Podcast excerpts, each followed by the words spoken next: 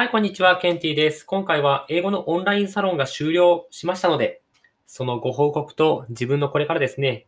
今月10月1日から何をするかというお話をしていきたいと思います。9月の1日から9月の30日まで1ヶ月間、英語のオンラインサロンというものに入っていました。最初に池早さんのですね、ツイッターを見て、あ、こんなあるんだって、ちょうど10月25日にTOEIC を受けようと思っていて、それをちょうど申し込んだタイミングだったので、英語の勉強しようかなっていうふうに思って入ってみました。主催はイケハヤさんではなくて周平さんという方だったんですけれども、実際1ヶ月、最初は論文を見たりとか、英語の記事を見て、それを日本語訳にするみたいなことをしていきますっていうような内容でした。で、20人ぐらいのメンバーでやっていくってことだったので、みんな仲良くなれるかなっていうふうに思ってえ入会をしました。まあ、入ってみたらですね、結局100人ぐらいいて、もう誰が誰だかわかんないような状況になっちゃったんですけれども、まあ、そんな感じで活動をしていてですね。で、まあなんか、勉強会とかあるのかなと思ってたんですけど、特に何にもなくって、ま、とりあえず、各々が記事を書いて、ま、たまに池早さんだったりとか、周平さんが、まあツイート、リツイートね、してくれたりとか、コメントくれたりとかするような、まあ感じのサロンでした。まあ、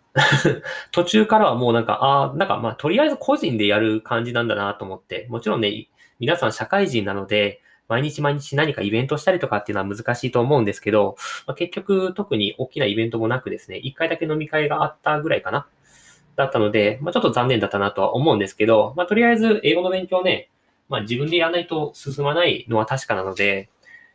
まあ、再開するのにはいい機会だったかなというような感じです。で、まあ、それはもう置いといて、今月、10月1日から10月31日 ?10 月って何日あるんだ ?10 月31日でいいですよね。10月31日までに何するかなんですけれども、大学の時に使ってた即ゼミって知ってますか？即戦ゼミの、これは3番って書いてるんですけど、即ゼミ。これをですね、大学時代に終わらしきった記憶がなくて、まあ、絶対終わらしてないんですけど、結構分厚いんですよ。で、結構難しくって、日常のね、英会話とかではあんまり使わない文法だったりとか、なんかややこしいものが入ってたりするんですけれども、 TOEIC を受けようと思ってるので、これ勉強しとけばちょっとは勉強になるかなというふうに思って、これを一冊やりきるというのを今月の目標にしてます。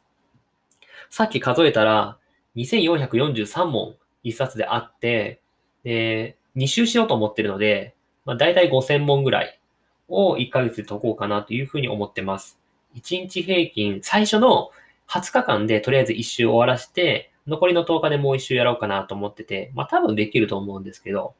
とりあえず1日120問ぐらい毎日解いて、終わったら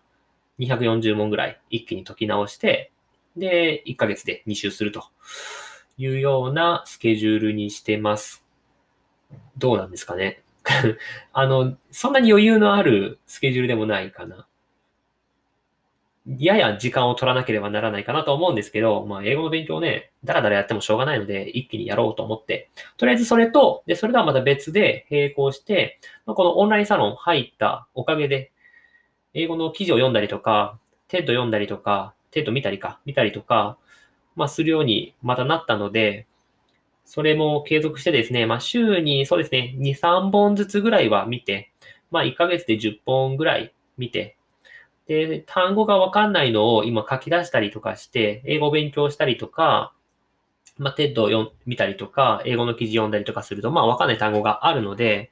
だいたい1週間で60個ぐらいを目安に覚えていこうかなというふうに思っております。ということで、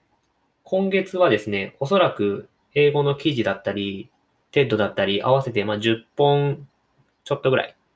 を見るのと、単語を300個覚えるのと、あとこの即ゼミの問題をだいたい5000本ぐらい解くっていうのを今月の目標にしていきたいなと思ってます。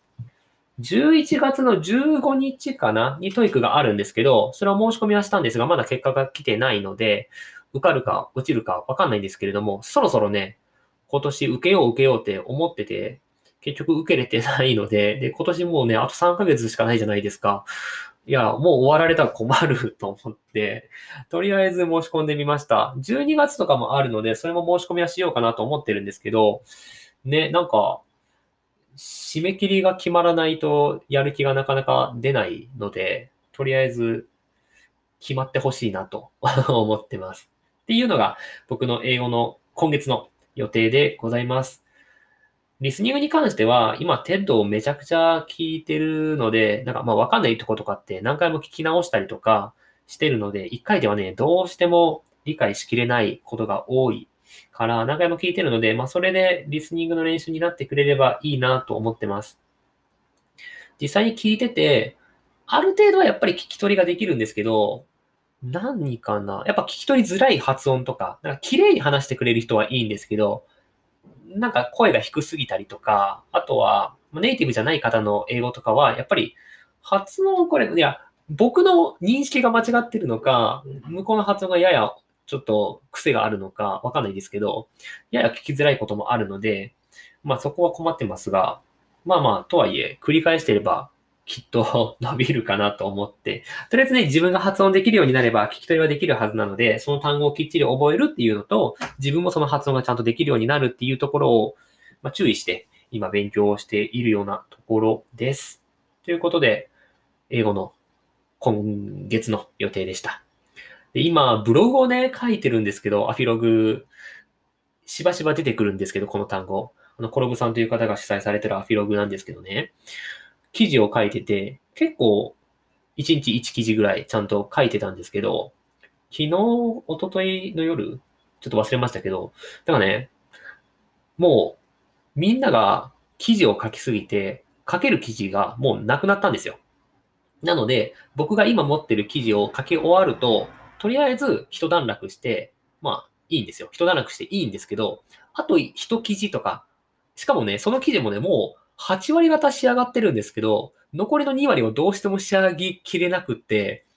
なんかね、締め切りが近づいてきて、で、僕の自分の仕事が8割9割終わると、最後の1、2割の仕上げにめちゃくちゃ時間かかるんですよ。なんでか、めっちゃ悪い癖で。そんなんね、早めに終わらせて、次の仕事とかに移ればいいんだけど、なんでかやる気が出なくなっちゃうんですよね。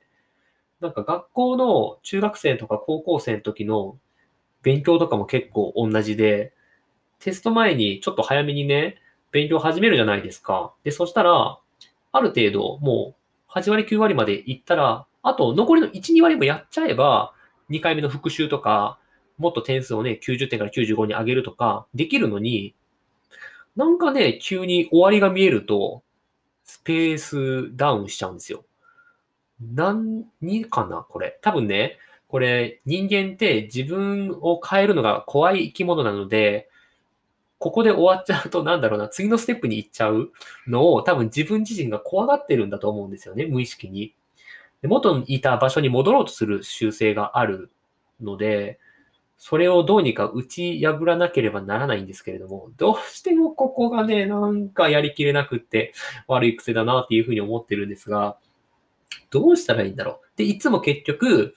ギリギリになって、ギリギリになって、で、最後慌てて一気に終わらす、みたいな。で、一気に終わらせたら、え、結局1時間とかででき、できちゃったじゃん、みたいな。いや、じゃあ最初にやっとくよって思うんだけど、なんかできないんですよね。これの解決方法を知ってる人がいたら、ぜひ教えてほしいです。ぜひ、本当に切実な悩みです。これは、マジで。ということで、よろしくお願いいたします。皆さんもね、あの、英語を頑張ってるのか、ブログを頑張ってるのか、ラジオを頑張ってるのか、もしくはまたお仕事なのか、わかんないですけれども、何か頑張ってることね、今月の予定を立てていただいて、一緒に頑張っていきたいなというふうに思っております。ということで、最後まで聞いていただいてありがとうございました。英語頑張れと。とりあえず今月の5000問全部解ききれと思っていただけたらいいねいただけると嬉しいです。そしたらまた次回お会いしましょう。じゃあ、バイバイ。